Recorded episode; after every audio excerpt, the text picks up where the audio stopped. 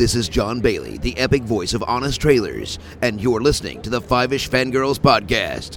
It's a fangirls podcast with five ish people.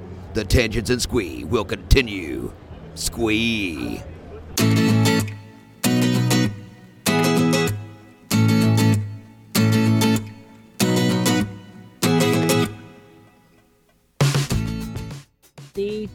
Tangents of Squee continue all the way to episode 407 of the Five Ish Fangirls podcast. It's being here now.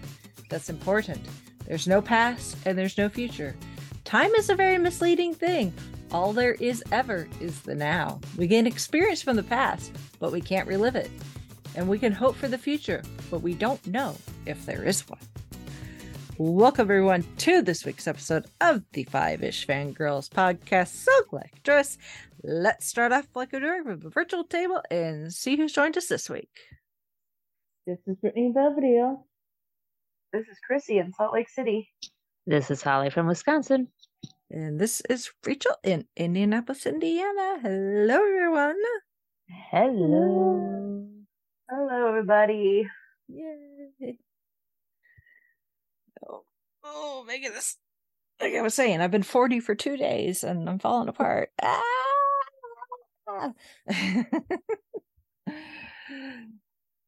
oh. But uh, thank you, everyone, for all the uh, birthday wishes and messages and all the shenanigans that come with becoming a year older. Greatly appreciate it. Um, You're welcome. Chauncey is work is going to work this week on um taking my present and uh making it in a way that I could share it with everybody. So Yay! um so you can see um the the the VR experience that he created for it was really cool. It was like this huge world that he built and there were different three theme sections and there's music and Easter eggs and stuff hidden and it's completely populated with videos and pictures and letters and all sorts of stuff from friends and family and you guys are all in there and Mhm. a lot of people we know are in there sean Nice. apparently needed to point out the fact that he was on a cruise three different times uh so, Good old Sean. yeah At least he wasn't Um, at Disney. yeah. yeah um and uh uh, excited for y'all to see the um the uh celebrity messages Oh. that are are included uh some very familiar faces Oh boy. uh so i got uh birthday greetings uh from uh lesley boone who played rose on agent carter Nice. who it took me a second to recognize her because uh when you're the 1940s get up does make a difference on how someone looks so, Mhm. Yeah. Yeah, true. The, the Um, hair, makeup, all that. Yeah. the yeah the hair the makeup the clothes and everything so i was like she looks so familiar um let's see so lesley boone uh daphne ashbrook Ooh. Nice. dr grace holloway from the doctor who tv movie um terry molloy Oh, Nice. wow. Who is trying to recruit me to become part of the the dalek empire Uh-oh. Nice. uh of course colin baker Again. again Yay. yeah But of course. uh, of course um uh sylvester mccoy oh, sweet. played Very the spoons good. for me Oh, Uh, cool. It's a very niche. Chauncey did admit that this was more for him than for me. There's a guy on social media. I don't know if he's like on tiktok or instagram or whatever. He goes by the name stale cracker. Uh huh.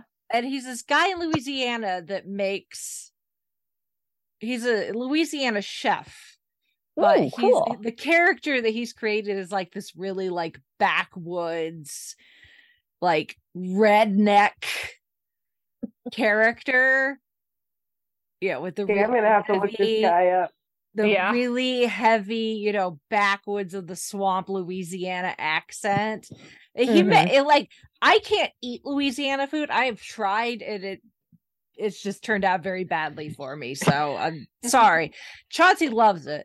Um but he's got like his own line of like sauces and seasonings and stuff and he makes amazing food but he's created this persona that goes with it um you know Mm. so so yeah i got a, a message from stale cracker it's a very niche people are gonna be like who um you either do you either know who he is or you don't um and then uh billy boyd Oh, nice. Woohoo. uh, Peregrin Took. Nice. Very good. Yes, who love a Duke. Live a took. Throw yourself inside. No, don't throw it. Don't throw yourself in Yep. yourself. Yep. Oh, that's so cool. Yeah, I can't wait to see it. Yeah, Me either. yeah. So, Chauncey, you outdid yourself. Yes. yeah, that's what he was trying to do. Oh, yes. So, I think he succeeded. So, Mhm. I believe you're right. yeah, but it was a, it was a, it was a good, it was a good time. Know, and we're not quite done celebrating either, so that's the fun part. So, Yay. Hey, it's birthday month, not birthday Yes. day. Birthday, not birthday week, birthday month. that's that's that's pretty much how I'm taking it. There you go. Uh, Well, that is so, very cool. Stay tuned. Yeah, Stay tuned for that. Yeah. Chauncey sent us messages and said, "Hey, send Yeah. something for Rachel's birthday. Keep it a surprise." I'm like, "Okay." Hmm. Okay. And And then of course mine, he's just like, uh, you're gonna have to resend it. For some reason it didn't like your cell phone number. I'm like, oh crap, quick resend. Oh. I'm just like, and you guys were on vacation. I'm just like, oh please, oh please, don't let her see this. Yeah. no, he did a very good job about not me not seeing anything. oh, So good. yeah, it was a, a, an accomplishment all in itself.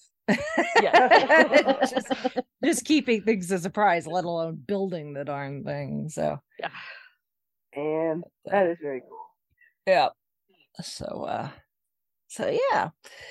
So I look forward to uh to sharing that eventually. So all right. Well, let's do Zin news. We've got uh some more guest announcements coming out of PopCon. Woohoo!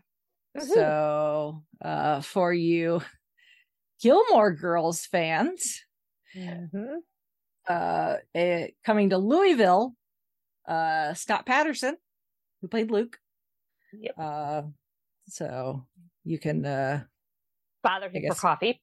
ask him uh, ask him about coffee uh among other things uh so uh yeah uh and then uh coming to indy he was also in gilmore girls but you know kind of just depends on where your your tastes lie uh so from gilmore girls slash the D the DCU slash the MCU, Sean Gunn.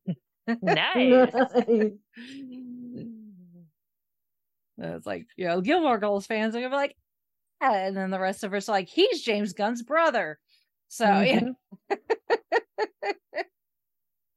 He's that guy.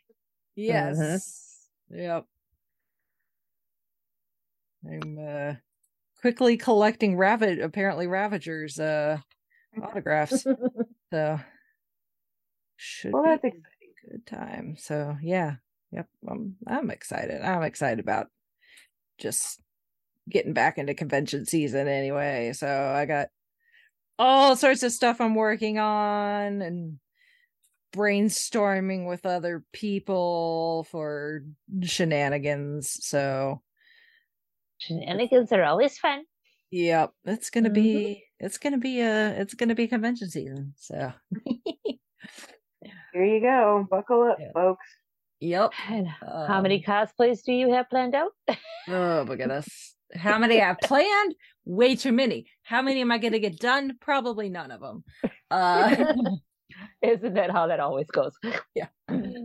so, uh, then award season, uh, which usually this would be the last award ceremony before the Academy Awards, but as we mentioned, the schedule's a little wonky this year, so we're having the BAFTAs before the SAG Awards. So BAFTA Awards were yesterday across the pond. Um, really, I I don't think anybody should be surprised to talk about this in the in the in the chat because Nick mentioned, you know, because All Quiet on the Western Front walked away with Mhm. like a crap ton of awards. And I was like, a well, clean sweep. yeah, it's like it's Yeah. the BAFTAs, and if there's not a like necessarily a strong British film for them to give it to, they're going to go with like the next closest European country. yep. So Also, also, World War One is how, how how do I how do I say this without sounding dumb and American or whatever? it was kind like, of a big deal across the pond. Yeah, yeah, Yeah. It was it was kind of a big deal for like Britain and and and just Europe in general. I mean, Yeah, I mean the U.S. participated, but it wasn't like like in World War II we had Pearl Harbor that that, that got us into it. And Right. so, so I could see where uh, a, a film about World War One. I. mean, it was still a big deal here, but not to the extent that it was over in Europe. So I could see where they would be like, "Oh yeah, it's this is," and I still I still want to see it, but I haven't yet because, oh my gosh, when am I going to get to the theater? Um, well, Right. that one's on Netflix. oh, is it So, okay? Well, never yep. mind then. Well, oh, Yeah. yeah. but it is in German, so it's closed cap. It's it's captioned. Well, I I watch. I watch Although it's a war movie, I think it's kind of I think it's probably kind of easy to keep up with. Like, it's that personal alive or? Self-explanatory. Yeah. Yeah, yeah. Mhm.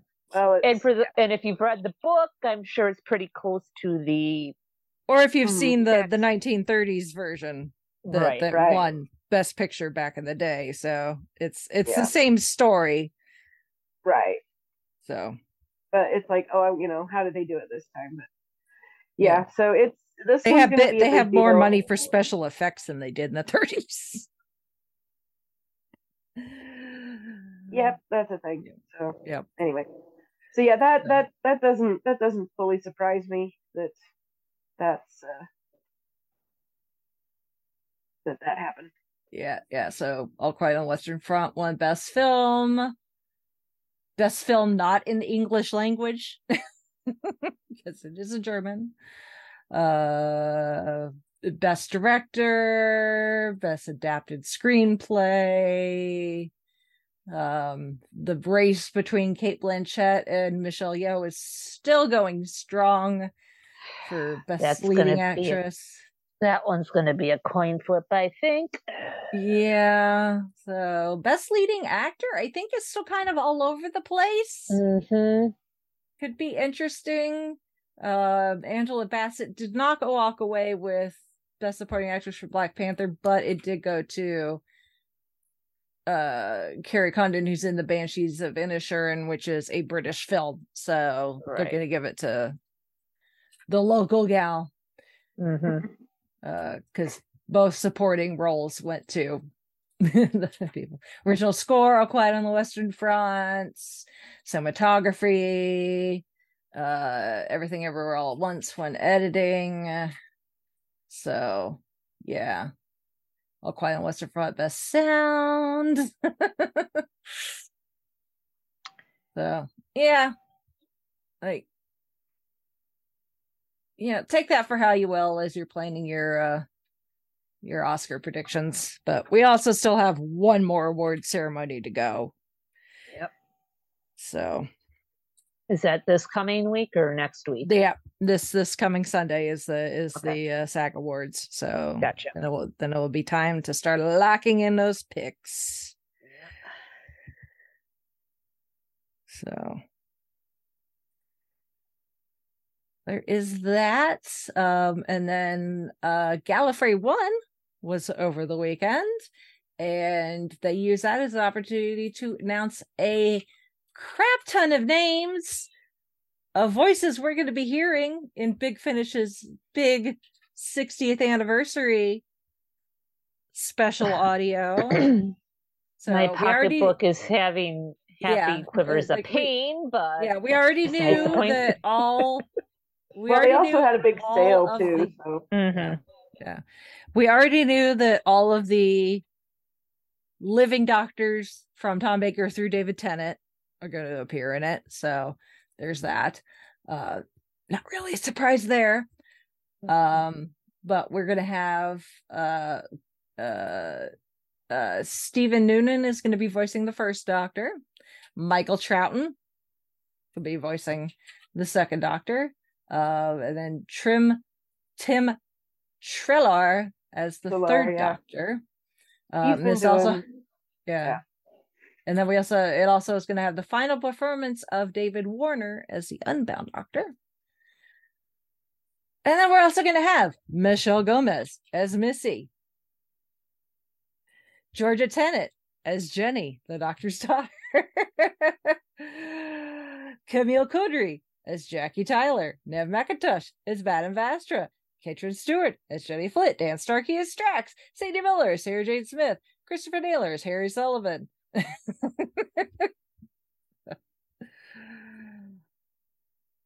so uh yeah it was stacked. And, Yeah, it, and it even says with many more guest stars yet to be announced. Like really? Yeah, they big were- finish you already had us at 60th, 60th anniversary audio. And right, it could have just been like the doctor's reading the phone book Right. and would have been like shut up and take my money so it's like really do, do you, Mhm. what more do you need to say that to entice people if you don't have them at this point you're not getting them right. in my humble opinion so well, they still just need to get they, they someone's waiting on that random Dalek number six in the background. Like, oh, but I want to. I want if I if that person isn't cast, then I'm not buying it at all. yeah maybe I am joking, of course, but Tongue yeah, firmly they were, it seemed like they were. It seemed like they had a pretty big contingent of big Finish people at that galley, so it seemed like Yeah, they were using. they it to- usually do so Yeah. that was the case They for were- the year i went to chicago tardis as well so Yeah. Well, like they they had like like like I get the newsletter and they had like oh here's a sale of of audios featuring people who are at Galley right now and I'm like yeah and Well, usually like michael okay. high ellery is usually at the at these things so mhm. yeah it's it's it's not good. Yep. Yeah. That's it, Uh, that is really it for the news. I know Disney just had like a shareholders meeting or something and they announced a whole bunch of stuff, but as we have learned, just because stuff gets announced doesn't mean it's actually going to happen. Right. So- Mhm. Actually, I'll do Even- you one better. Put it write it in chalk on the Yeah. chalkboard because yeah i mean they've Eh. even gone to yeah like when they've gone to the point of like making like cool like teasers and then something not happening like they did with what's her face that was supposed to be doing the x-wing series um you know it's like um i'm gonna wait until like there's an actual like release date potentially and even then you Yeah. write these things in pencil because as we just saw the marvels got moved to november so and they thought we wouldn't notice. Mhm. It's so funny. It's like, oh, here, have a poster, and everyone's freaking out. Like, wait, this date is not what you said before. yeah And this is like what the fourth time they've moved the date back. This is Mhm. like yep the, Yeah. fifth, the fifth date they've had. Something Yeah. does Like, not look right on this oh. poster. Oh, I know what it is. Yeah, like, okay, guys, well, here we go. Yep. Maybe we should just start making posters without any dates on them TBD. Right. It'd just be like releasing Yeah. at a theater near you Yeah. Eventually. in the future Sure. so Yeah. So yeah. So yeah, that's why we write everything in pencil, children. Like this is all just getting very silly. yep. Oh well. Yeah. Well, but wasn't not in uh in pencil and is actually out for you to uh partake in is the latest episode of Gold Standard. How's that for a segue? Nice Uh, one. so Gold Standard number 70, talking about Titanic with Chrissy. Yes, I was on Gold Standard. Partial why I, I missed recording this last week because I had a cold, and I was like, I need to save my voice for Gold Standard because I am not missing talking about Titanic. Because I'm a bit of a amateur Titanic historian, and uh, yeah, there were some some uh, some um, historical discussion that I interjected because as as much as I do like the movie, more or less, I mean, we we, we definitely criticized um major parts of it, but I'm like, yeah, and the historical part is this was wrong, and this Mhm. was and this was an unfair characterization, and et cetera, et cetera. So anyway, and then I then I ended up sending Nick like, here's a whole list of documentaries and books and other things I recommend if you want to go if you want to fall down this rabbit hole with me because there is there is a boatload. Ton There's a for plethora. Oh yeah. There's a, yeah, there's Yeah. so much that you could that you could look at, and for some reason that's just I that's my shit. So anyway, Oh no, we we we do the same thing anytime we anytime we get into some one of these movies that has real life historical oh yeah, backgrounds implications to it. So yeah, no, that's that's that's totally totally cool. So yeah. but But I had a good time, is and uh, yeah. It- it's a, it's another whopper. It's another four hour podcast episode. I'm really surprised it did not go longer. Actually, yeah. Well, we were getting to it. We were like, I was looking at the clock, and I was like, oh, we're only on our like second or third part of this. Uh, but yeah, I was yeah. when when when we when we scheduled this and uh, I was telling Jared it's like okay you know we need I need you home to watch the kids and then then like he's there and he's like how much longer are you gonna be I'm like uh a while. TBD. pretty much but but it was but yeah, yeah but it was it was a good time I enjoyed it and Mhm. as as always my my visits to the Gold Standard Theater are uh it it's it's fun so Mhm. thanks again for having me You're welcome. So yeah, check that out wherever you get your podcasts. Mm-hmm. Well, all right. Moving on to feedback. Just a little bit of feedback from Shalane. She says it's funny that both Indiana Jones 3 and Tim Burton's Batman came out the same year in 1989, and years later, this year, both Harrison Ford and Michael Keaton are coming back to reprise their characters in new films. yeah, Hmm. got a point. She's not wrong. No, I didn't put that together. So, yeah. That is that is funny. uh, Yeah, I've been seeing that. Shalane, you are always up on the trivia.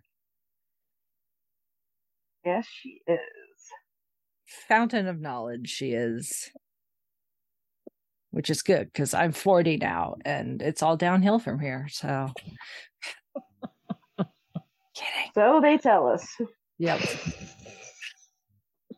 Oh my. Well, moving on to this week's main topic. Somebody else that uh unfortunately is no longer with us, but Mhm.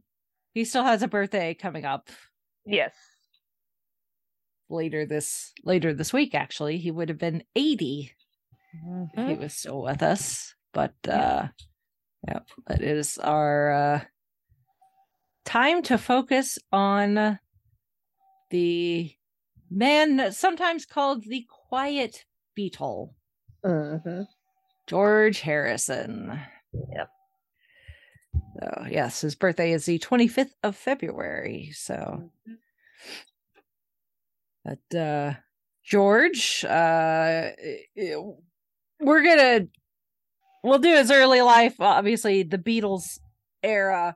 We've touched upon Mhm. multiple Mhm. times, Oh, either yeah. by talking about the albums or we've already talked John and Paul. So a lot of that will be repeating. Um, Mhm. but I honestly I think George's post Beatle life is extremely fascinating Oh my goodness. Yeah. I mean, all the stuff that he did. I mean, and very eclectic. oh yeah. Oh boy, howdy. Yes. Yeah. Listening to a few of the Spotify playlists is like, wow. Yeah. yeah. So uh George Harrison, that's that's his given name. That's the name he was born with. Born in Liverpool, of course, uh youngest of four children. Uh his parents Harold and Louise. Uh his father was a bus conductor who had worked as a ship steward on the White Star line. How's that for a connection? Uh-huh. And Louise was a shop assistant. Uh, so he had one sister, Louise, um, who just actually recently passed away. Uh, and then two brothers, Harold and Peter, which Harold is still alive as we're recording this. His brother Peter passed away in 2007. Um, so, um, but according to um Pattie Boyd, who was George's first wife, um, George's mother was really into music and very supportive. Um, she just wanted her kids to be happy, and in George's case, it was making music, and she was like, awesome. And she loved music herself. Apparently, she would sing at home very loudly to the point where um neighbors could hear her. so Now, did she have a good voice? it doesn't say. It just says Louise was oh. an enthusiastic music fan and she was known among friends for her loud singing voice, which at times startled visitors by rattling the Harrisons' windows. Okay. Well, it doesn't say they shattered the it shattered the windows, so maybe it's okay. Yeah. I'm just thinking, like, you know, if your neighbor is a good singer and she sings a lot and it's pleasant to listen to, maybe that's not that big a deal. Yeah. Well, and then apparently when she was pregnant with George, every Sunday she would listen to the weekly radio broadcast of Radio India. Oh. So even in utero, George was exposed to like sitars and mm-hmm. other types of Indian music because she hoped that it would bring peace and calm to the baby that was within her. I think it may have worked Probably. in more ways than one, actually. so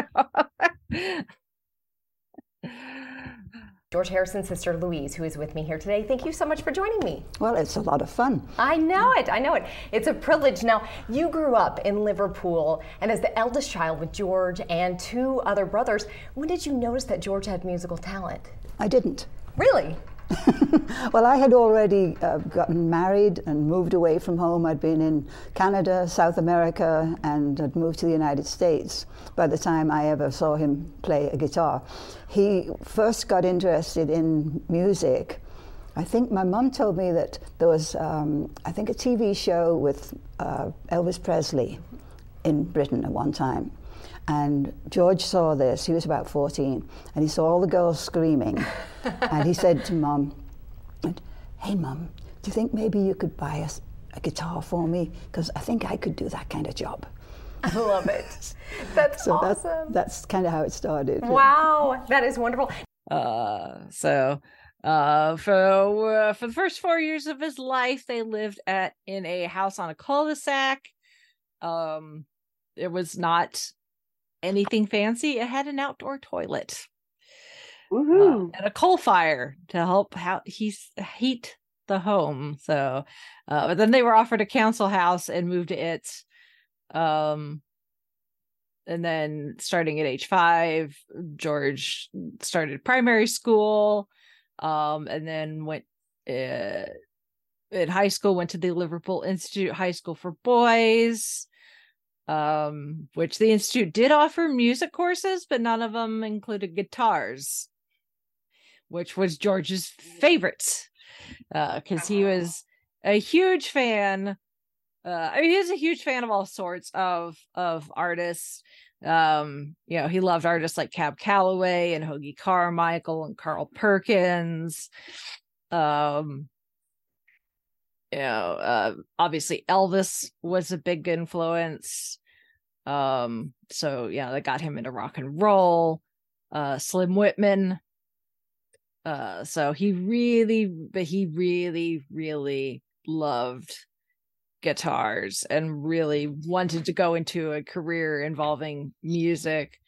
And his father was uh, not quite as supportive as mom, but relented and bought George his first uh, guitar, which was a Dutch Egmont flat top acoustic, which at the time cost three pound ten, uh, which in 2023 money is about 90 pounds.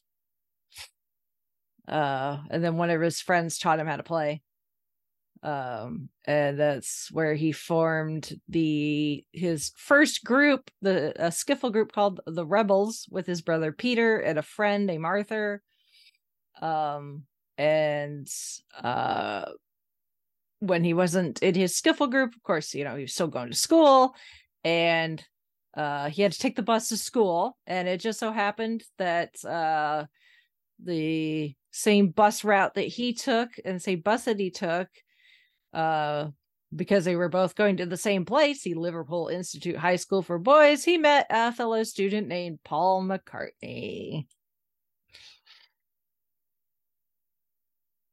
uh, and of course we know part uh, paul and john formed their own skiffle group called the quarrymen. Uh, paul encouraged george to audition. John felt george was too young because george was only 15 at the time. Um Paul encouraged George to audition again. This time, uh, John was way more impressed with George's talent. Um, and then eventually became a permanent member of the Quarrymen. He ended up dropping out of school at 16. uh, and uh, it was in the in the Beatles. You know, eventually the Quarrymen became the Beatles. Um, their first, uh, you know, we all know about their their trips to to Germany to do gigs. Their first time they went to Hamburg uh, had to end early because George was deported for being too young to work in the Mm. nightclubs. Yep. Dang that birth certificate. Yep. But we know that that didn't that didn't stop them. Eventually, Brian Epstein became their manager. Blah blah blah blah. We know, we know the history of the Beatles at, this point. The Ed Sullivan Show, all these things. Um, you know, George got his first solo writing credit on, um, their second album with the Beatles, which included uh, George's tune "Don't Bother Me." hmm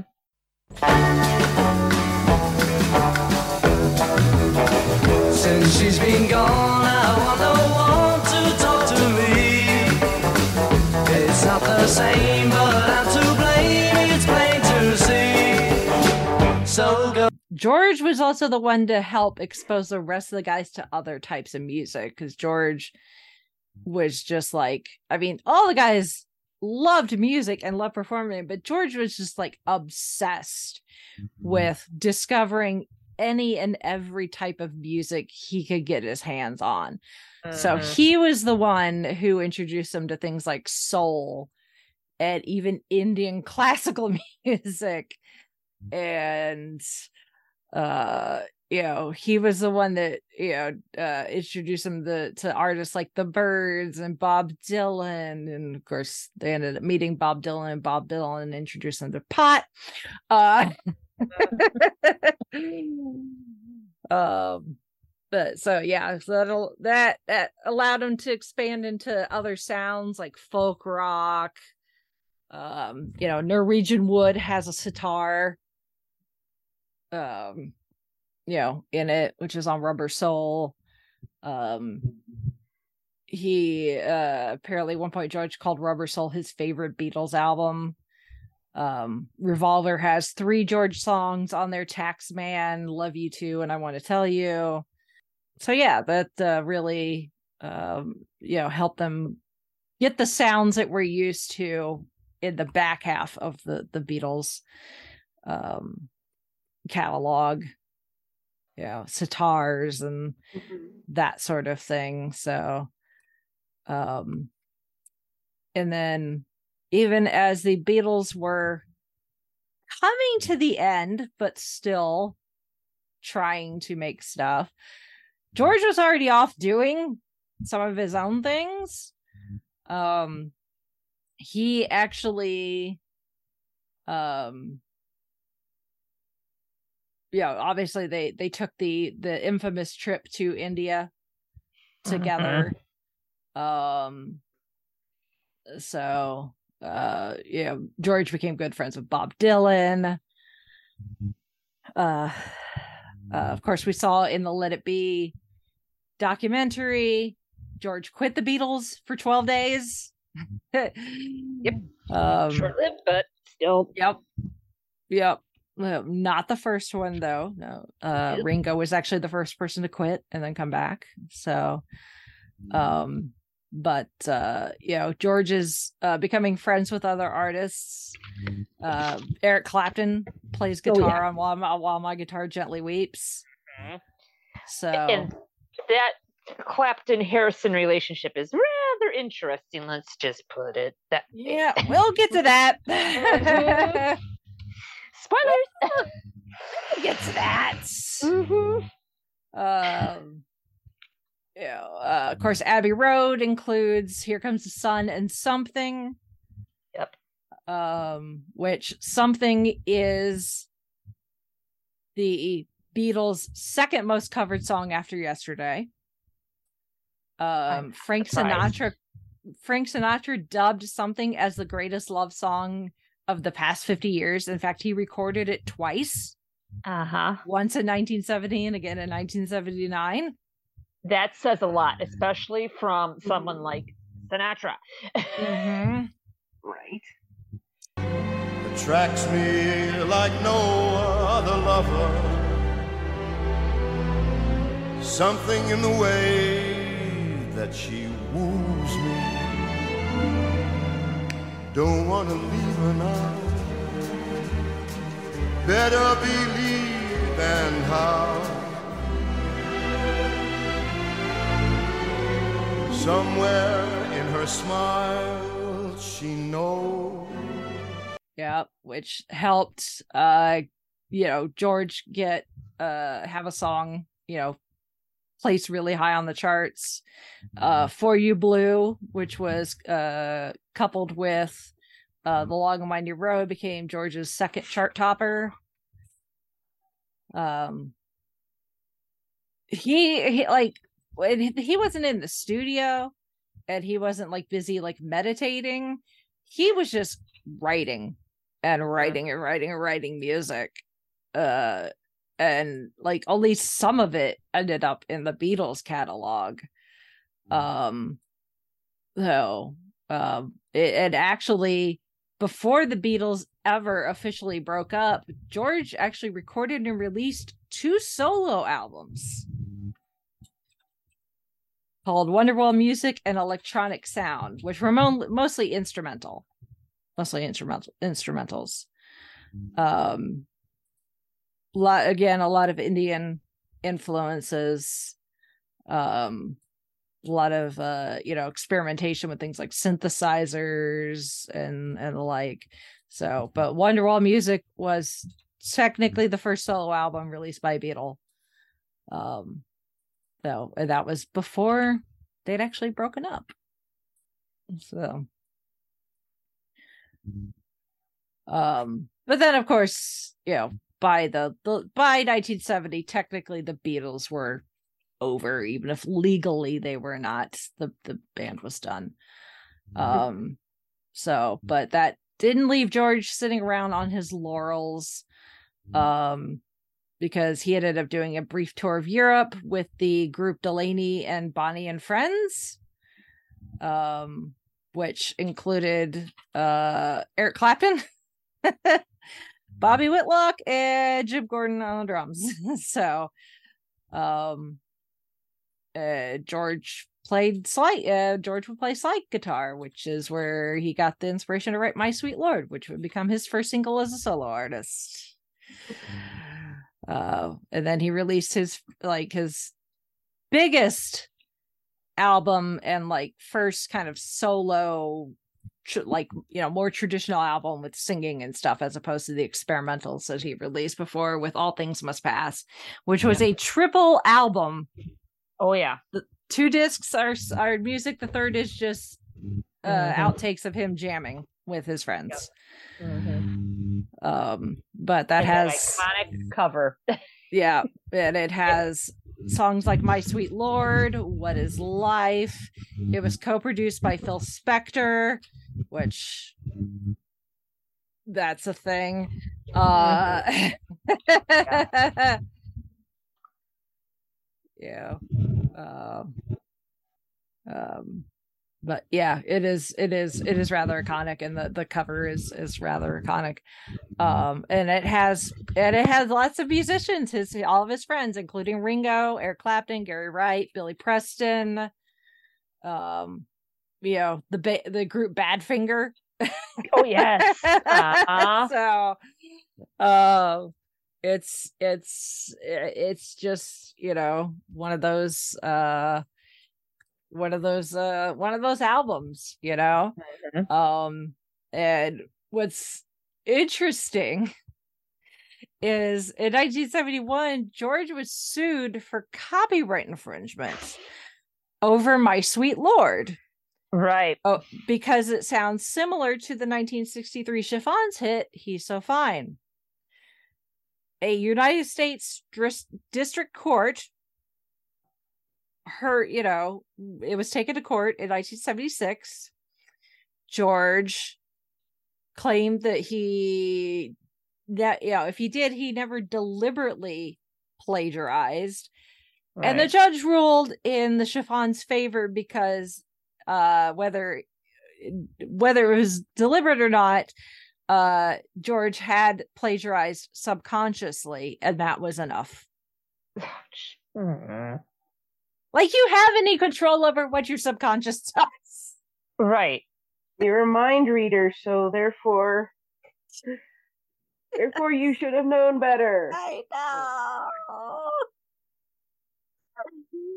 And it must have Ah. been, and it must have been real slight because. I know because I've heard the song "He's So Fine" and I like. I mean, I am like musically dumb. I can't carry a tune in a bucket. I Uh-huh. can't read music. I can't write music. I, I if I sing, it's off key. I know it is, but it doesn't stop me in the shower in the car.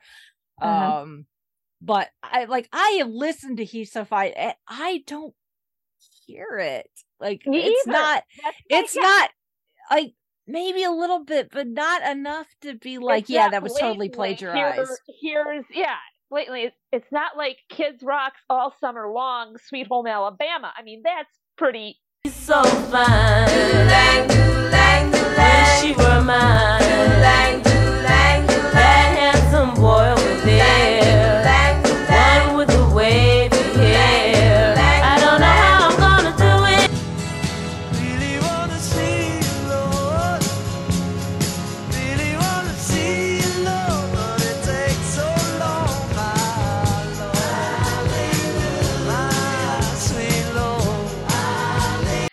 Yeah. That's pretty Or, obvious. you know, like or like Vanilla Ice, you know, Right. plagiarizing Mhm. Queen. You know, Right, yeah. It's like, yes, very obvious. This one, I don't know.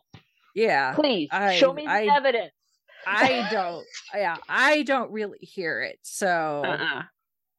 you know, but that that I'm not a I'm not a musical expert, so whatever. I guess I don't Mhm. know. Uh, also, also where he was, you know, part of the Beatles. It's like, ooh, money. You got Yeah, money and yeah. to spare. I'm Mhm. gonna just It's do like- this and yeah. Let's toss this to the wall and the judge, and let's see if it sticks, and we get some money. Mm-hmm. Exactly. Exactly. So, but I just like because like we've seen some of these like plagiarism uh Oh, yeah. music Alan like Blurred things before yeah like Alan Thicke and Vanilla Ice and all Mhm. this and it's like yeah like there's no way like you could definitely hear the the the, the similarities or the obvious left as much as Vanilla Ice was like, no, I put an extra in there. Like, dude, whatever. Yeah. Uh, try again. Uh, yeah, nice try. like, if you think that's gonna fly, I got a bridge just to, to sell you. A- a- and a nice mirage in a desert somewhere. Mhm. Yeah. Oh, Yeah. oh, yeah. It gets it gets tricky. Yeah. Good grief, guys. Yeah. So, but uh yeah, whatever. You know, George was George being George and being the thing is is like it's like so many of these things are just like yeah, we're gonna get to some other things that happened in George's life, and it's just like his his devout like Hinduism is jer- very much like, eh, that's life, man. You know, it happens. Yep. It is what it is. It's just the approach he takes to like everything. So it's like he gets sued and whatever. In the meantime, he's busy doing things like the concert for Bangladesh right. uh, then in 1971. So And then he does the song called This Song, which I think kind of refers to it. And then I think a Sue You song. yeah, it's like, okay. I mean, he's got a sense of humor. like that. He's got a sense of humor about it. So, I mean, Yeah. Yeah. Uh, but yeah, so he does the the concert for Bangladesh in in 1971, uh, teaming up with Ravi uh, Shankar. Um, you know, obviously in the 70s, benefit concerts were a huge thing. You know, we got Farm Aid and Live Aid, and then we got this, and uh, so it was held at Madison Square Garden and uh, it was uh, essentially to raise aware international awareness and fund relief for refugees from East Pakistan.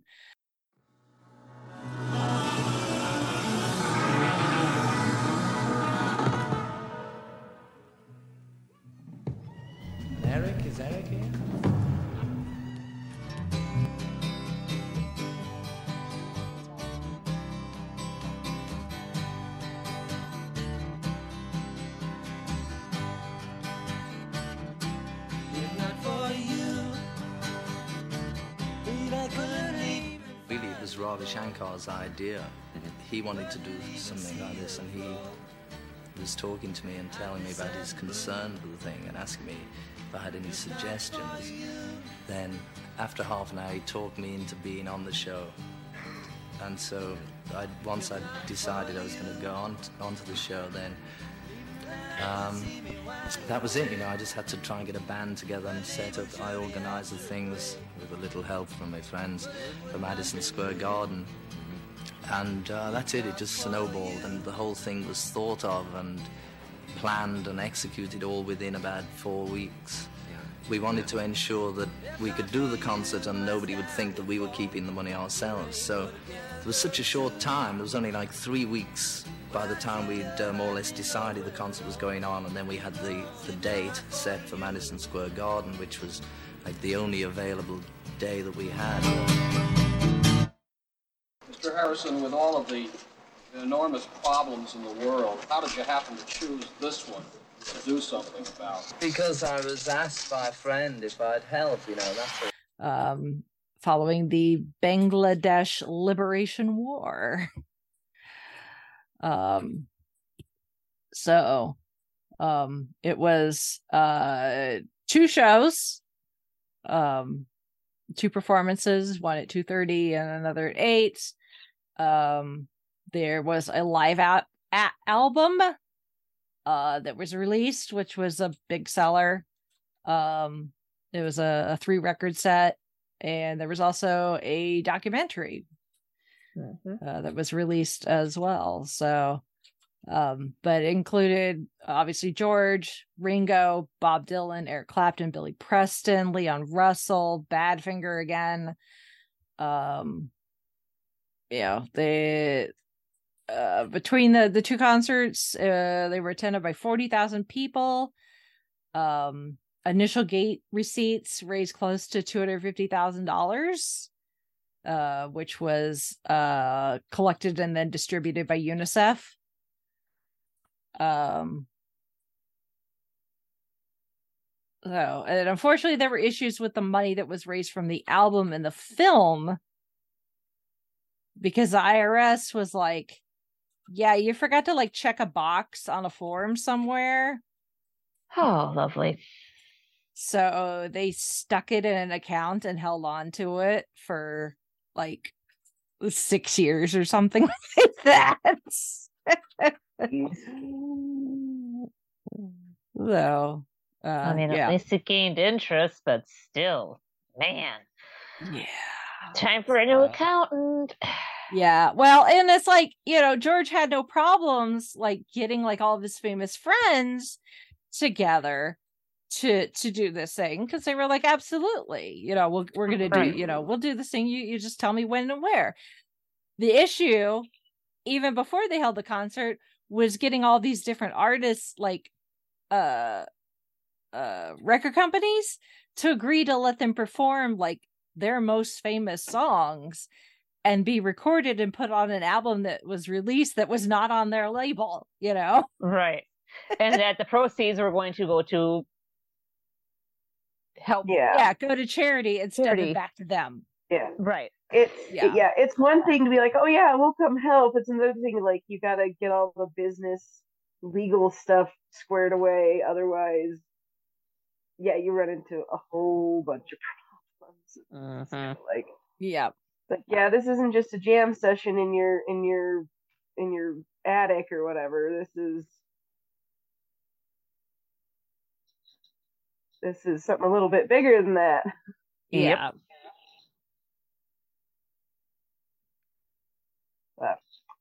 yeah oh well. So, yeah. Um but although um thankfully it, it thankfully some of the money made it to UNICEF before the IRS was like, eh, you put the brakes on it. Like two million dollars got out Mhm. to UNICEF to put out. Uh, but yeah, the rest of it sat in in these IRS accounts for like 10 years. And eventually they got it straightened out and the the 8.8 million that had been sitting finally got distributed. Uh yeah. So they figure eh, they figured by the time uh, by 1985 with you know sales of of the album you know with time and everything it was close to 12 12 million. Um so yeah that's not bad. Mhm.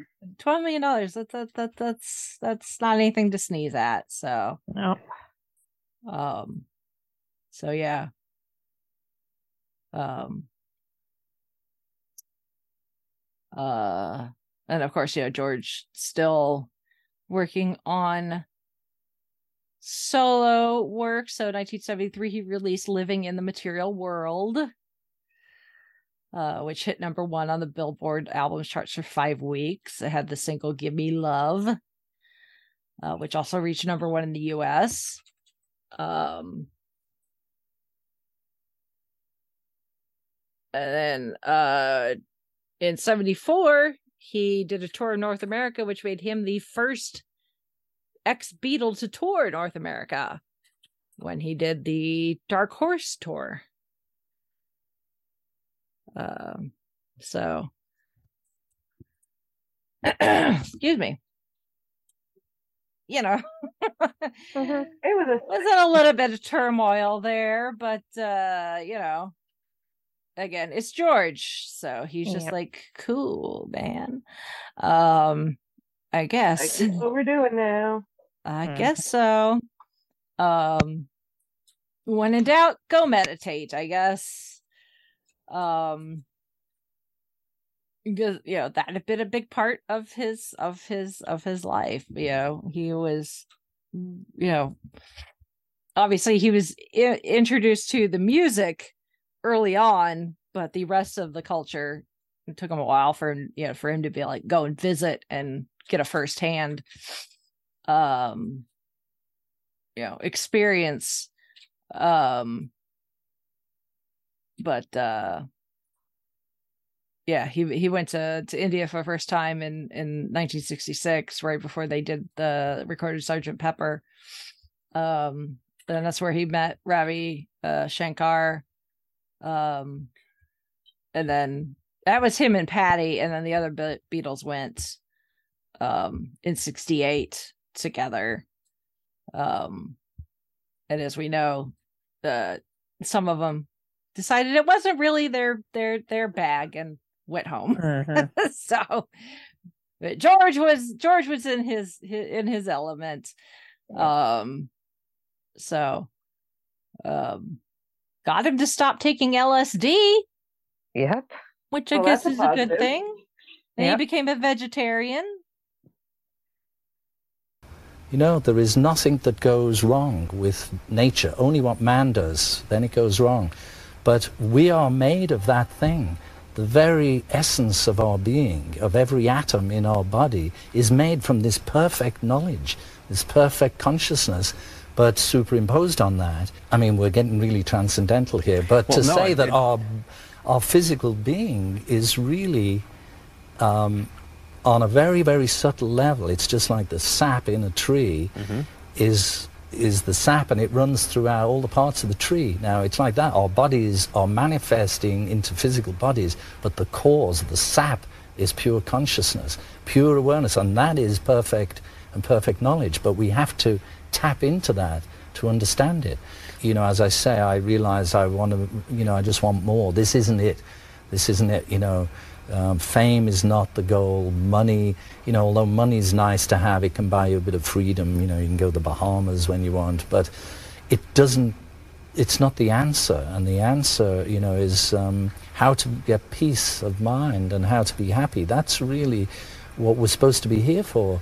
And uh, the difficult thing is that we all go through our lives and through our days and we don't experience bliss. And, you know, it's a very subtle thing. And uh, to experience that and to be able to know how to do that is uh, something you don't just stumble across. You've got to search for it. And the bliss, I mean, where, like, every atom of your body is just buzzing, you know, because it's, again, it's beyond the mind. It's like, you know, it's, it's when there's no thought involved. That, I mean, it's it's a pretty tricky thing to try to um, to get to that stage because it means controlling the mind and being able to transcend the relative states of consciousness.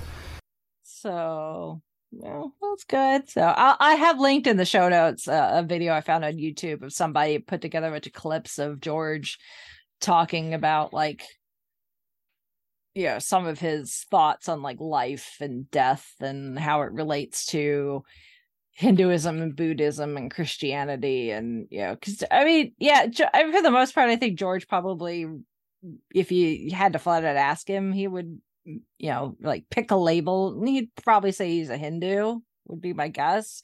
But more than likely, he would just be like, you know, I'm a, I'm a product of the world. Mm-hmm.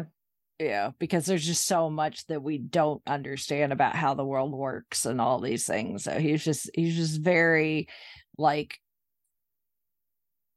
he was just very open-minded about Mhm. learning about about different things and exploring and um you know discovering what you know different experts have to say about things you know whether religion or science or whatever um which is kind of kind of the the way he he he does things. So yeah there's a there's a you know he really loved things like gardening. Um you know he had a an english manor house uh that uh had a he filmed a lot of music videos actually. Um but he had a huge garden that he really loved. Um he found it a, a form of escapes escapism. He said sometimes i feel like i'm actually on the wrong planet. It is great when i'm in my garden but the minute i go out the gate i think what the hell am i doing here? His autobiography was dedicated to gardeners everywhere. Mhm. Uh, so and I think he and Pattie, or not Pattie, but him and Olivia got into a little bit of a competition, but not too much because she had her own little garden area, and so did George. Yeah. yeah, yeah. Although he did love race cars, he loved sports cars, Yes. Mhm. specifically race cars. He was one of the first hundred people to ever purchase a McLaren F1. Not surprised. Yep. So, uh, you know, he, uh, he loved, uh, sports cars and motor racing. So, um, his, uh, his 1964 Aston Martin DB5 was sold at auction in 2011. And, uh, the the person who won paid three hundred fifty thousand pounds. Wow. Which that and that change. Yeah, considering George had bought it brand new in nineteen sixty five. Yeah. So it's a cool looking car. I mean, it's not my style, but uh, you know, it was apparently a, a, a Beatles fan from Texas that really really wanted it. So um so they only they expected it to go for about 200,000 pounds. So so no word on what George would have orig- orig- what the sticker price would have been for it in 1965 when when George bought it new. Right. I imagine quite a, a bit less. Yeah. um I, I'm just thinking the and the price to sh- to ship said car to Texas yeah, Yeah. to the new owner yeah ouch. So- Well, and, yeah, and a lot of times, you know, the uh, u- usually what with those types of auctions, you know, you got the person, you know, uh, we got this price, you know, we got 200, we got three, we got blah, blah, blah, blah, you know, they're like sold for whatever. That's not actually what the person ends up paying because Nope. the auction house will stick on a, a percentage to cover their costs. And then uh money needs to go to the person who's selling it you know whoever owned the object in this case presumably olivia. Uh so uh so yeah. When the when the gavel hits and they said hold whatever or sold whatever price is up there is not what usually the person who end, who won ends up paying. They end up paying quite a bit more. Um so. Yeah but uh so but uh yeah uh but yeah so he uh, he uh you know that that marriage broke up but, but then he married olivia. Um you know had a son who is a carbon copy of his father Oh, as far as looks yes. it's Oh, almost yes. scary Oh yeah, because my college friend and I, when we saw the picture of Danny and compared it to George, were just like, "Holy crap!" Yeah, if it wasn't for the fact that we knew that George was alive when Danny was born, you'd almost think he had been reincarnated. Oh, no kidding. Yes. Yeah, it's it's it's every I see, you know, Danny he'll pop up on things every now and then. I'm like, it's almost kind of scary how much you look like your father. Yeah, So- I'll do a double take. I'm just like, wait a minute, is that? Yeah, is it's that like, are we? Or is that George or is that Danny? Is that Danny? Who are we looking at here? yes. So, um, but he he's he's talented though. He is. Oh, yeah. Danny is a very talented guitarist. Yep. Um, as as well. He he ended up. Uh, you know, he played at uh the concert for George. You know, the Memorial Yes. concert, which we'll get to that. Um, Mhm. because that is a uh, that's a hoot and a holler. Um, Oh, yes. Oh, yes. mm-hmm. Um, but uh, uh, and also, uh, you know, while George is, you know, doing all these other things, you know, he's working on various other uh projects. He'd become uh good friends with the guys of Monty Python. Oh yes. and um he ended up creating uh handmade films uh production company um which uh uh he helped produce the the concert for Bangladesh film um and uh most of what was produced with handmade films was is not anything you'd probably know the name of and a lot of it wasn't really that successful but he did help bankroll and produce Monty Python's Life of Brian Oh yes. Mm-hmm. along with a number of other artists actually so Uh-huh. Oh the yes. python the pythons were the the the films we got from the pythons were very much because of the relationships that they had created with other people yes. um you know and Mhm. it was people like george harrison and um you know other other a lot of british artists that Yeah. were huge python fans from the tv show that when the pythons started going into film they're like i want to be part of this We'll help you. How, mu- much you yeah. need? yeah how much you need so You know, I read your book, Always Look on the Bright Side of Life, and I guess I'm curious about trying to put down words to a legacy and what that experience was like for you.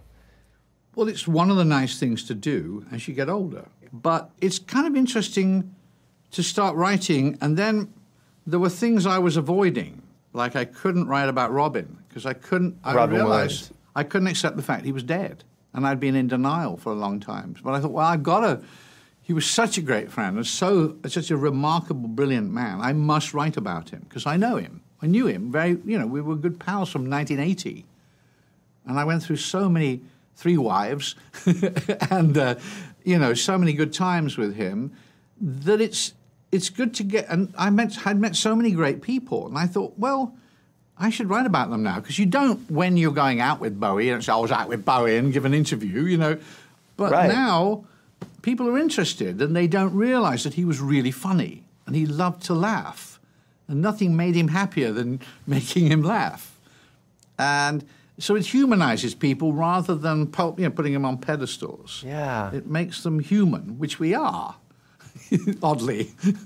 well, that's the funny thing I think I took from your book is, I mean, there's a whole chapter on George Harrison, and, and there's this ironic situation where it seems like you learned a lot about humanity and kindness from a Beatle, Yeah. or, or about about how to take the simple things more seriously and not not put so much stock into fame or, or the, the accomplishments. And and you learn that from arguably the most famous person in the world. Well, he knew that because they'd been the most famous person in the world. He said, "Well, you know, we're still going to die." So they go, "Yeah," he said, "Fame, you know, doesn't give you anything. You're going to die." So he'd been preparing from about the time I met him. He just, you know, to die, and I was with him at the end. So he was quite calm about dying, and that's just a remarkable. The whole his whole influence was remarkable. I was fortunate that he was kind of a guru to me. I mean, he was a pal. Yeah. We got drunk. We did all sorts of wicked, naughty things, and had a ball. But he was always saying, "Well, don't forget you're going to die." I think these sort of good people encourage people to remember you're just here now, and you know, maybe hit by the bus on the way out. So just make sure that you're living exactly to the fullest as you can every single moment. And that's, I think, very useful help. And Right. especially if you're in the confusion of show business where people think you're something that you're not and admire you for things you probably aren't responsible for. I, I think it's a very important, and I, I think comedy helps that too. It breaks down that sense of self importance and taking yourself seriously. And uh, but yeah, he was he was he was remarkable influence on me. Can I get a cameo? yeah i mean george george mortgaged his home yes to help pay for life of brian Yeah. eric idle called it the most anybody's ever paid for a cinema ticket in history Yeah. Yeah. So yeah Pre Kickstarter days. yeah yeah so but yeah uh, handmade films uh yeah, they helped keep British cinema kind of going in the 80s when there was a recession. Um but um but yeah, they, uh, after so many box office bombs, they just kind of like it folded.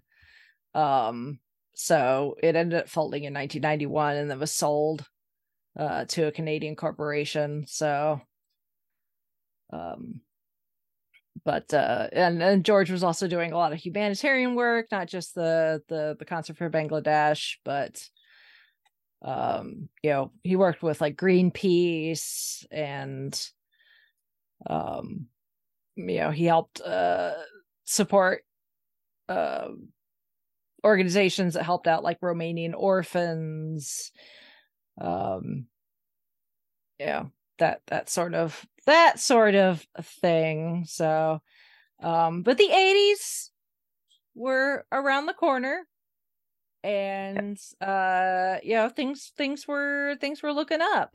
Mhm. um uh although unfortunately the 80s started with john's death.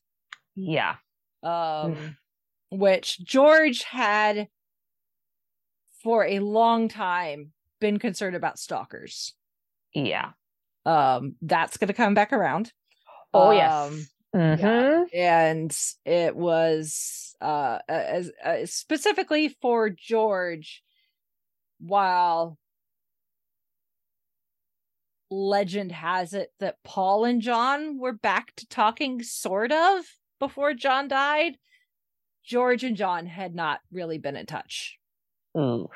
so John died before he and George could kind of potentially mend fences. Um so that that hurt. So he actually ended up um changing the lyrics to his song all those years ago Mhm. um to um be more of a tribute to John and Paul Right. and Linda. Paul and Linda actually sing vocals and and Ringo does drums on that song. So cool. Yeah. Um and then he released Gone Troppo in 1982, which Mhm. didn't do very well. It was just kind of a blip. It was it was the thing he did. Mhm. Um and then he didn't release any albums for like 5 years after that, but he was he was flittering around doing all sorts of things. He did uh he did a, a performance at a tribute to Carl Perkins. Yep. Um he did uh made appearance at the uh Birmingham Heartbeat charity concert to raise money for Birmingham Children's Hospital. Um he appeared at the Prince's Trust concert in London at Wembley. Um he did uh a 2-hour performance uh blues performance at the Taj Mahal. um so um he kept busy yeah yeah he kept busy um and he released uh in 87 he released the album cloud nine which did go platinum Uh-huh. Yep. um co-produced with jeff lynne of elo Uh-huh. Oh yeah. I mean you Um, can you can tell Jeff Lynne helped. He you Yeah. can yeah. He has Yeah. the sound. It's like Spector. yeah and that that contains the song i got my got my mindset on you Yep. And a little bit of trivia for that music video. Angel fans, blink and you miss. The person who is dancing is not George. It is No. actually a it is actually a young Alex Denisof who played Wesley in Angel. That's him dancing. yeah yeah no no offense to george but i don't think george was doing uh any sort of uh hip shaking like that even at, even in the early mid to Yeah. mid 80s Mhm. so it, it yep that the thing is though that is one of those songs that Mhm. like i remember hearing on the radio Yep.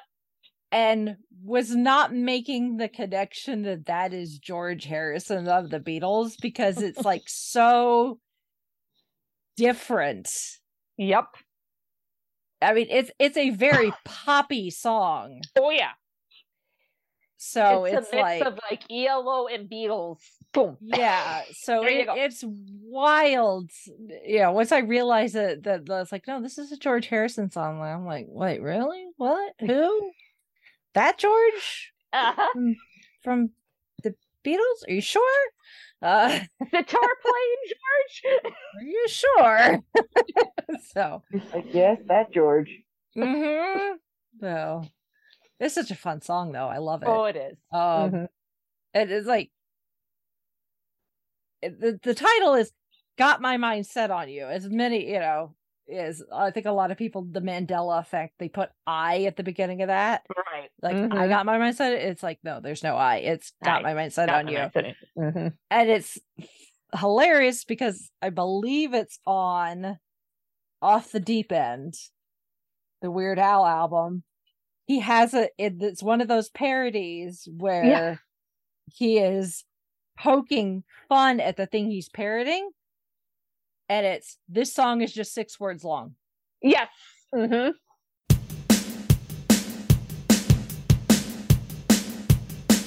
This song is just six words long. This song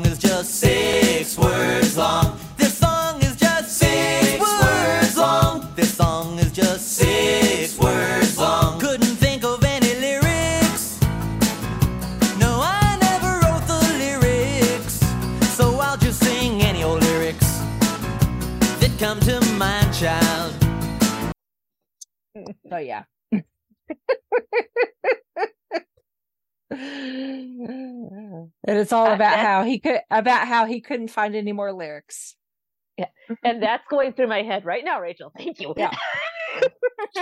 i love it i love it oh oh my and then in the late 80s early 90s i'm so excited we finally get to talk about Oh, these me guys Too, me too. The super group that we didn't know that the we super group the that a lot like uh, who Oh. uh, what was it like i think maybe it was during the pandemic somebody had posted something i don't Uh-huh. remember how we got there and i posted like one of the traveling wilburys music videos Mhm. or like handle me with care or something like that End of the line. Something. Yeah, because I posted end of the line, something like Yeah. that. And Sean, God love him, Sean had no idea that this group existed. He did not know He- that this was a thing. kidding. No. Sean! oh, buddy, buddy, buddy, buddy. Granted, they were only around for a handful of years and only ever released two albums, but still. right, because of Roy's passing. Yeah. Exactly. So, and it uh, again, I will have in the show notes. There's this documentary that I found on YouTube that you Oh, can watch. It's an awesome documentary. If I if it's Yeah. the one I'm thinking of. yeah uh talking about how they were just like uh you know whoever was that was hanging out with george and george was like yeah i'm just gonna go in the studio tomorrow and just see kind of what happens and it just kind of snowballed from there and we suddenly have this group called the traveling wilburys with jeff lynne which i don't know why i can never remember jeff lynne's name Yeah, the, the guy I can always see hair. his face. I can always see his face when I'm thinking about the guys in the traveling Wilburys. I'm like George, Tom, Roy, Bob, the other guy with the curly hair whose name I can't think of. Uh, I don't know why I can never remember Jeff Lynne's name. So Jeff Lynne from ELO, of course. Yep. Mhm. Tom Petty, Yes. Roy Tom Petty. Orbison, Yes. Bob Dylan, and George Mhm. Harrison. Yes. Yeah. So, and uh, I mean, this somewhat uh, came from the fact that Jeff Lynne had worked with George on on Cloud Nine. Yes. Um. So, And but yeah, it was just one of those wacky things that they just like hung out and jammed, and they're like, Mhm. "This is kind of a cool thing. Let's do it." And so they recorded their first album, Traveling Wilburys Volume One, One. Yep. and then, uh, you know, they continued to do their thing, and then uh, Roy Orbison died. Right. And then they released their second album, Traveling Wilburys Volume Three. Right. Two is never seen light of So they did that. They did that on purpose just to confuse people. Yep. There, there is no Volume Two. Nope. Nope. And each of the each of the band members had their own Wilbury name. Yes. Nelson was George. Otis was Jeff. Mhm. Lefty was Roy, Mhm. Charlie P was Petty, and Mhm. Lucky was Dylan. Mm-hmm. yeah. So, uh, yeah, it's uh, it it was a short short lived thing, but it is so cool. It uh, the some of the There's music so- is just like There's so many good Like, Han- songs. yeah, like "Handle Me with Care" is, you know, a a a great song. Yep. Um, you know, you've got uh, yeah, they did that that first album, um, and yeah, because Bob Dylan was a little busy because he was getting ready to go on tour, and so was Roy. Yep. Um, Mhm. so um, they just they did what they could. And then Yep. we're like, "Hey, we got an album. Let's release it." And they ended it ended up winning a Grammy. Yep. Uh, I mean, I my So- favorite Because for of best, best rock performance by a group or duo. So Yep. I mean, my favorites: "Handle with Care," "End of the Line," "Headed for the end of the line. Yeah. Yep, "End of the Line." Last night is Yeah. that's a who. I mean, that's a story that you could just see. yeah i mean some of it some of it is like there there's some storytelling songs in there Mm-hmm. like you listen to the uh uh listen if you actually pay attention to the lyrics you're like you're kind of like what the yeah hell is going on here yeah. I back at the bar. She went a little too far. and Yeah. yeah i asked her to be my wife She Buddy, pulled you're out a knife yeah yeah An ambulance rolled up, a straight trooper close behind. Took his gun away and messed up his mind. The undercover cop was left tied up to a tree near the souvenir stand by the old abandoned factory. Next day, the undercover cop was a hot in pursuit. He was taking the whole thing personal. He didn't care about the loot. Janet told him many times it was you to me who taught that Jersey anything's legal as long as you don't get caught. And the walls came down all the way to hell. Never saw them when they're standing, never saw them when they fell.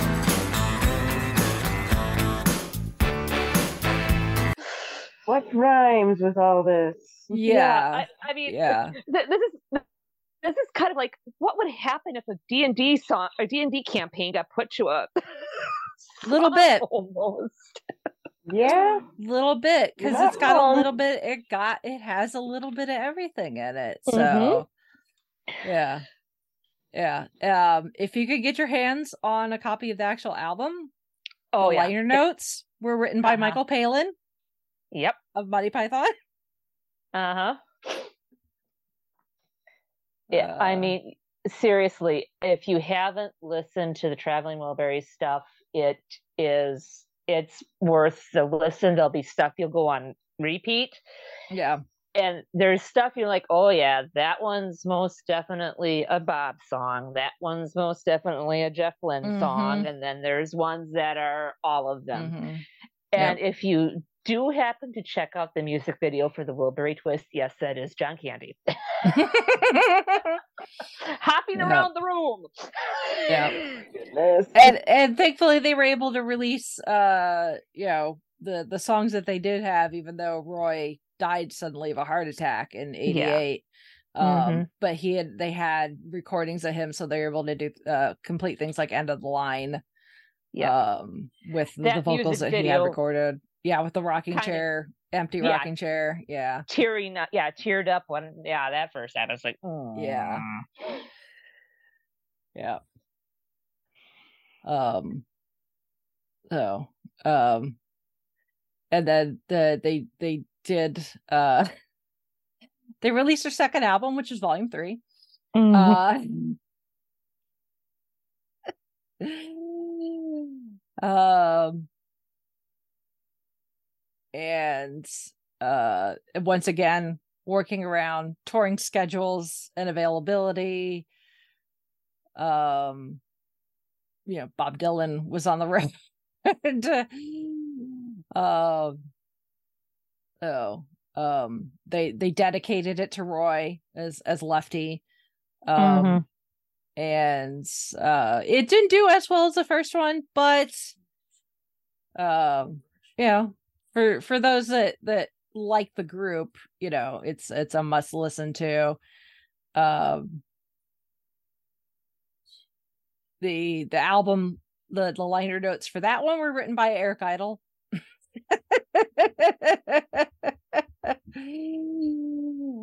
so, um, right? Yeah. yeah. Uh, obviously, it never happened. Yeah, obviously, it never happened. But at some point later, they there's a skit, and George shows up, and he's like, "I want my money," and and Lorne Michaels is like, "No, it was for all of you." he's like, "Can I just have some of it?" so, Like I can't control the other guys, but I'm here. yeah, exactly. Um. So, um, which, uh, you know, by the late '90s, unfortunately, uh, George's health was not the best. Um, he was diagnosed with throat cancer in Mhm. '97. Um, he got radiotherapy, which at the time was thought to be successful. He was a, a chain smoker, like they all were. Um, just a product of the of the of the time that they grew up in. You know, in the Mhm. sixties and seventies, just everybody smoked like chimneys. Yeah. Um. So uh, that did not stop him from still doing, you know, popping up everywhere. You know, uh, you know, occasionally. Um, he represented the Beatles at a London High Court uh, in their bid to gain control of um, author uh, unauthorized recordings made of a 1962 performance by the band at the Star Club at Hamburg, uh, which they did win that. Um, and then he also went around helping promote the reissue of uh, Yellow Submarine, their their cartoon film. Uh, so, which you may or may not be hearing commentary on on drunk cinema in the next few weeks, maybe, possibly. Spoilers. Uh, so- I will know what to be keeping out the lookout for. yeah, yeah. Uh, and then uh, right after Christmas, 1999, George and Olivia's house was broken into. Oh, yeah. uh, by Oh, a man yeah, named yeah. Michael Abram. He was 34 at the time. He was suffering from a psychotic break, essentially. He suffered from paranoid schizophrenia um, and was having an episode, broke into their house and attached, attacked George with a kitchen knife. Yep. Stabbing him 40 times. Uh-huh. Yeah, I can Um, re I can remember CNN breaking in with this news that he had Yeah. been attacked. It was just Yeah. like holy mm. Yeah. Uh, Olivia was actually the one to stop him, beating him with a fireplace poker and a lamp. Good for her. So go Olivia. Yeah, there you go. yes. um but yeah uh george uh, you know obviously he survived uh Yeah. he said he said later i felt i felt exhausted i could feel the strength draining from me i vividly remember a deliberate thrust to my chest i could hear my lung exhaling and had blood in my mouth i believe i had been fatally stabbed um he was hospitalized obviously with more than 40 stab wounds and he had part of uh lung removed that had been punctured. Mhm. um but he released a statement afterwards saying he wasn't a burglar and he certainly wasn't auditioning for the traveling wilburys Adi, Sha- uh, Adi Shankara, an Indian historical, spiritual, and groovy type person, once said, "Life is fragile like a raindrop on a lotus leaf. You better and you'd better believe it." Which, I mean, if that just does not sum up George Harrison's like yeah Right. life, like, like I said, he just like all of this shit keeps happening. He's just like, "That's life, Okay. man." Yep. I'm, yeah, that's that's what it There we is. go. So, keep keep on keeping um, on.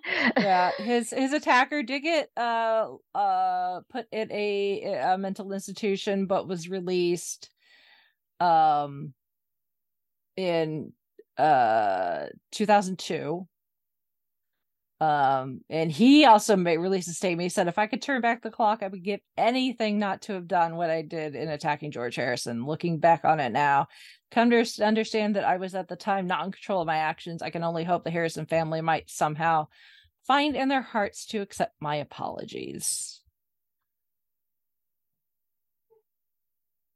So, which I mean, it's good he's remorseful. We can't say the same thing about John Lennon's killer, unfortunately. Oh yeah, no kid. Yeah. So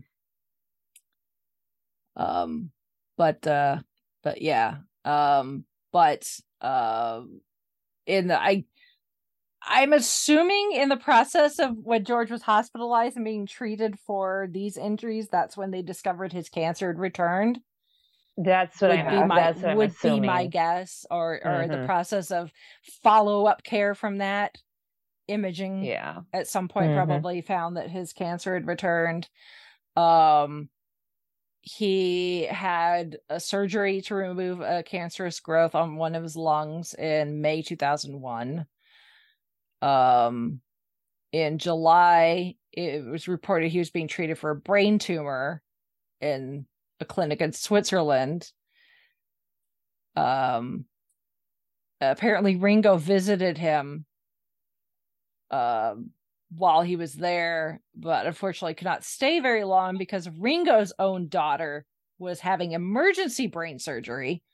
So Oh, Ringo wow. had to rush off to Boston, but George, uh, being George, asked Ringo, "Do you want me to come with you?"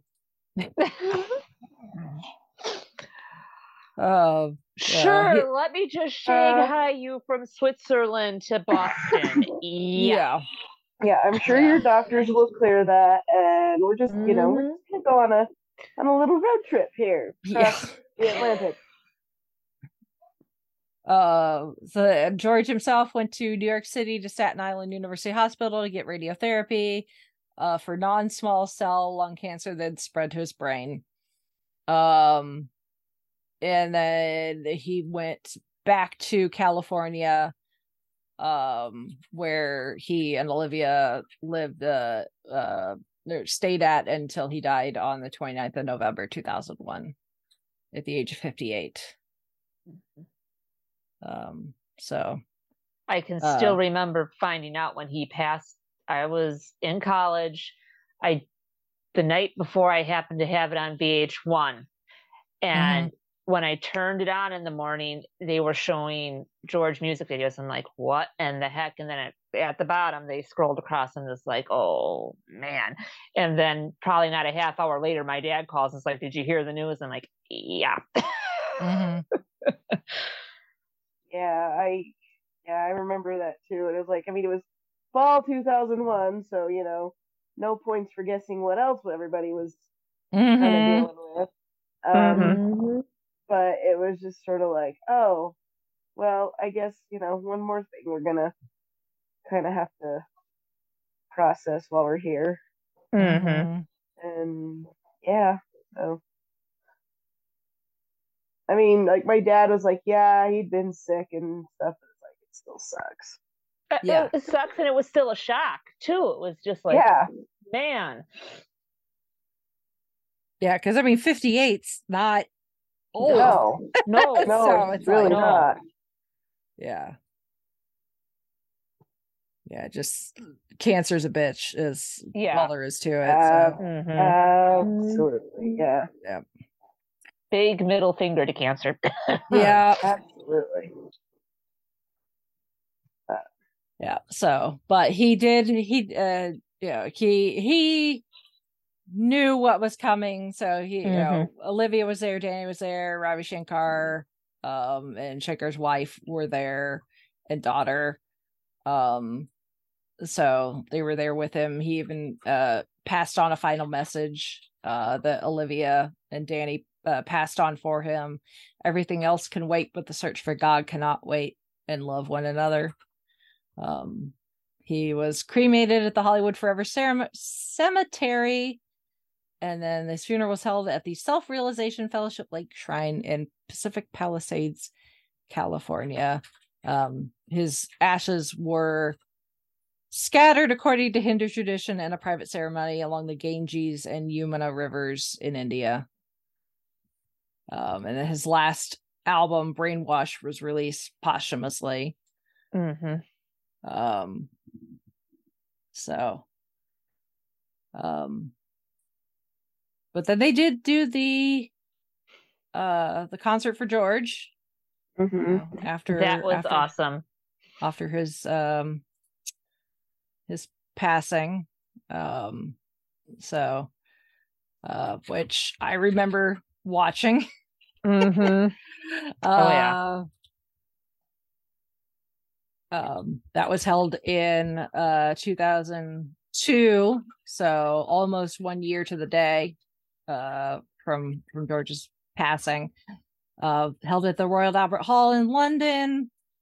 Um eric clapton was the musical director and all the profits went to the material world charitable foundation um which he created in 1973 um and of course you know there's a mix of uh traditional indian music and invocation and and chanting um the uh there are performances by the guys from Monty Python, including Sit on My Face.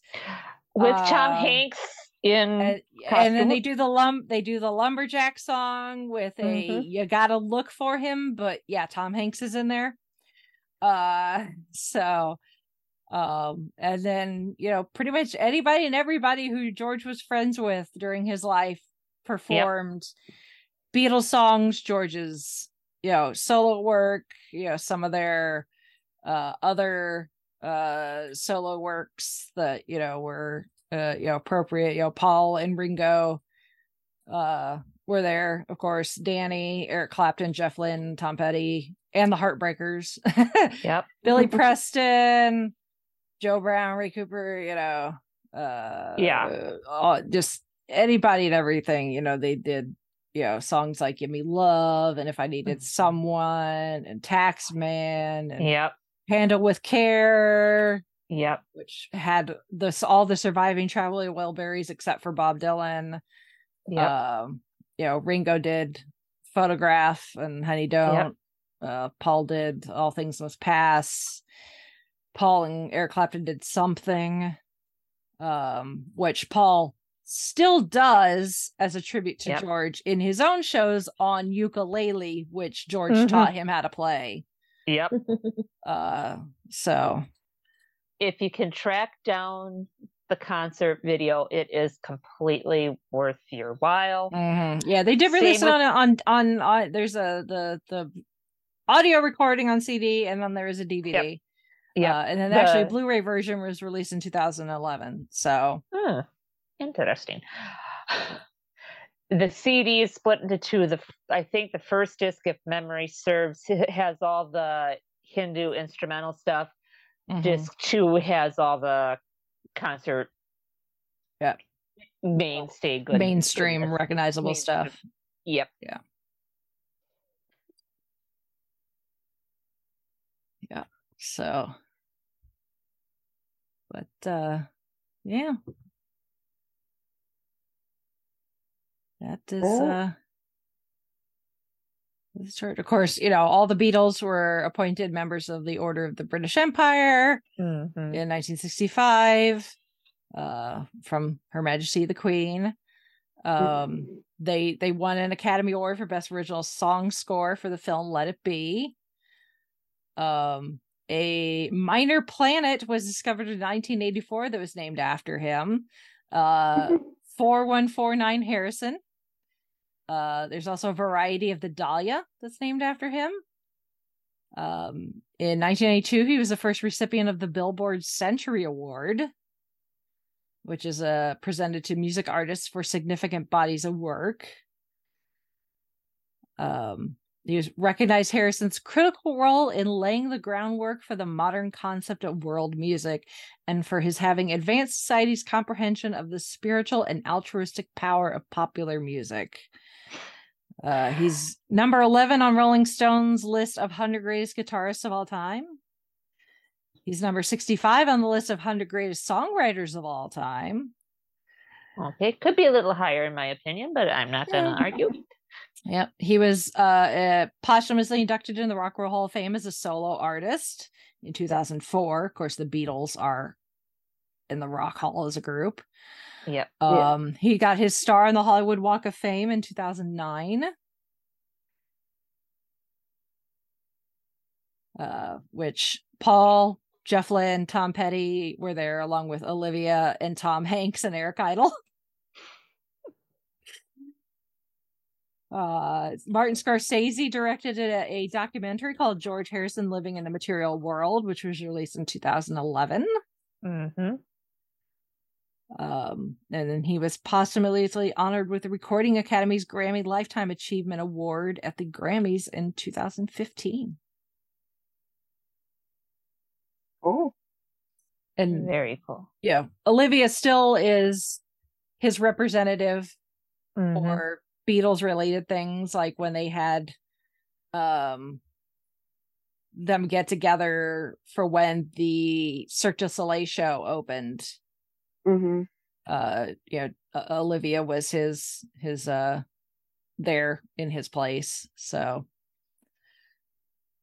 um, but yeah, that's that is the life of George Harrison. Quite the uh quite the life. To, to Right. say. I mean, even Yeah. just being part of the Beatles, you could just be like, Yeah. dude, that was crazy that that Yeah. period of my Mhm. life. But Mhm. yeah, just kind the stuff he did post Yeah. Beatles is just I mean, they all, you know, dabbled in this, that, and the other thing. I mean, Mhm. eventually we're gonna talk about we're gonna give Ringo his his his his His due. moment as Mhm. as Oh, as well. And of course we're gonna have to talk about the fact that he was Mr. Conductor uh for Thomas the Tank Engine there for Yeah. Yes. Uh, Mhm. so you know, Oh, it's yeah. like they all did a little something a little wild in their post Beatle careers. So, Mm-hmm. but you know, it's like, you know, they all had their their solo careers and uh and the like. But uh yeah, George was just he was George. I mean, there's, there's Yeah. just kind of like how do you sum up George yeah. George Harrison, you know? He's just It's like- George. he was just George. Yeah. Yeah. I mean, they call him the quiet one for a, re- a reason. It's not like he was quiet because he was like necessarily like shy or being like standoffish or anything. I think he was just very observant. I think that that's Yes. why he was so quiet. Is he was just busy Yeah. taking everything in. Exactly. Yes. You hit the nail on the head, Rachel. I think that's yeah, I think that's what it was. Oh yeah, for sure. Yeah. So, but yeah, I just yeah, it's a it's a shame he's he's he's no longer here. You know, can- cancer sucks big Mhm. time.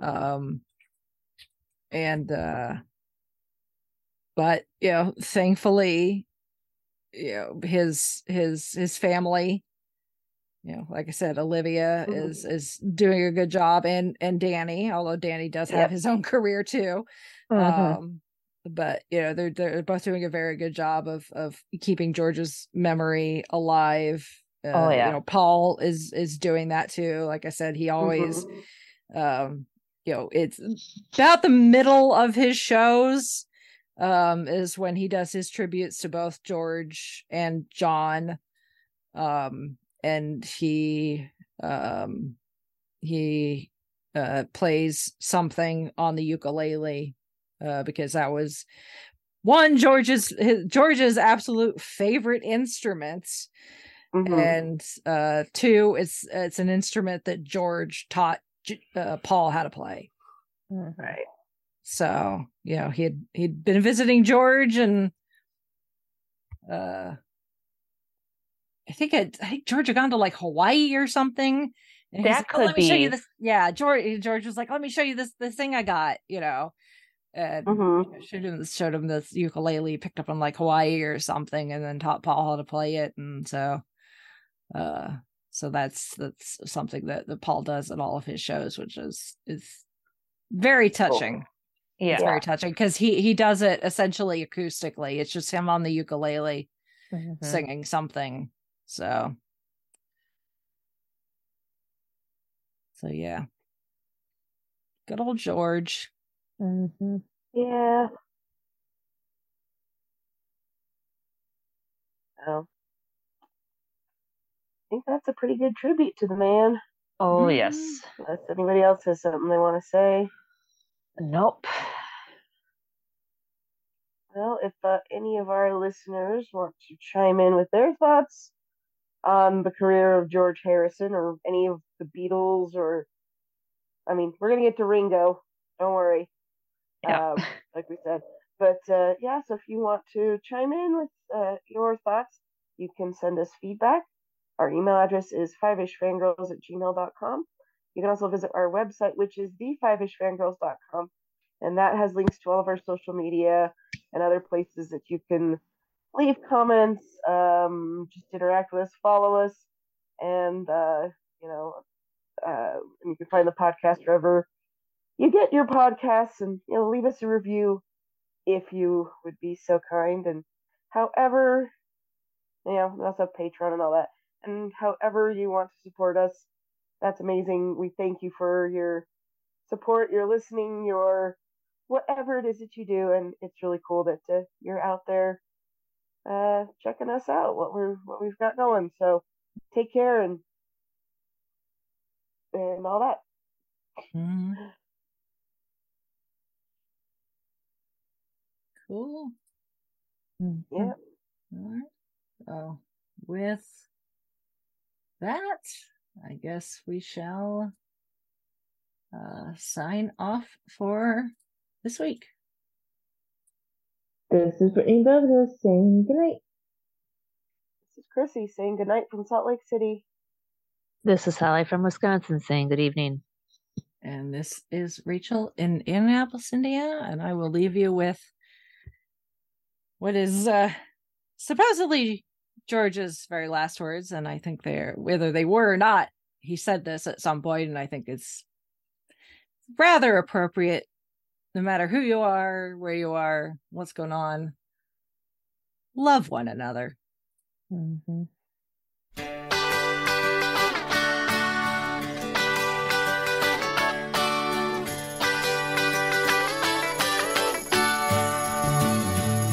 Well, it's alright.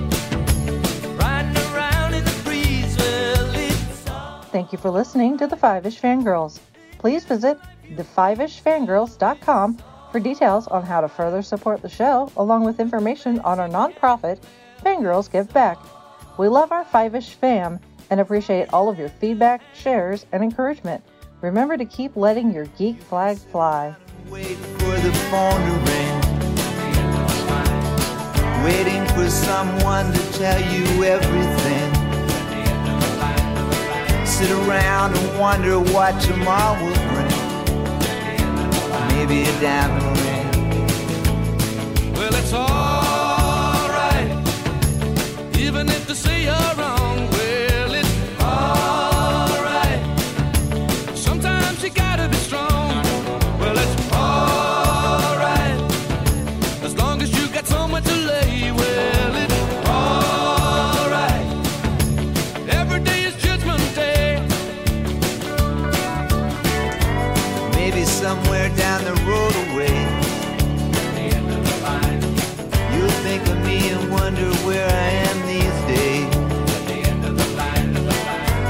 somewhere down the road when somebody plays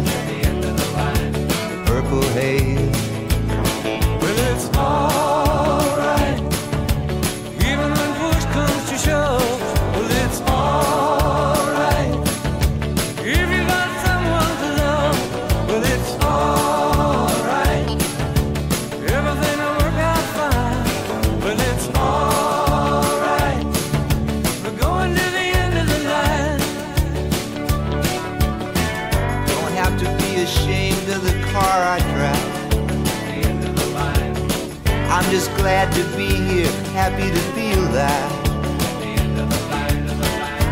And it don't matter if you're by my side.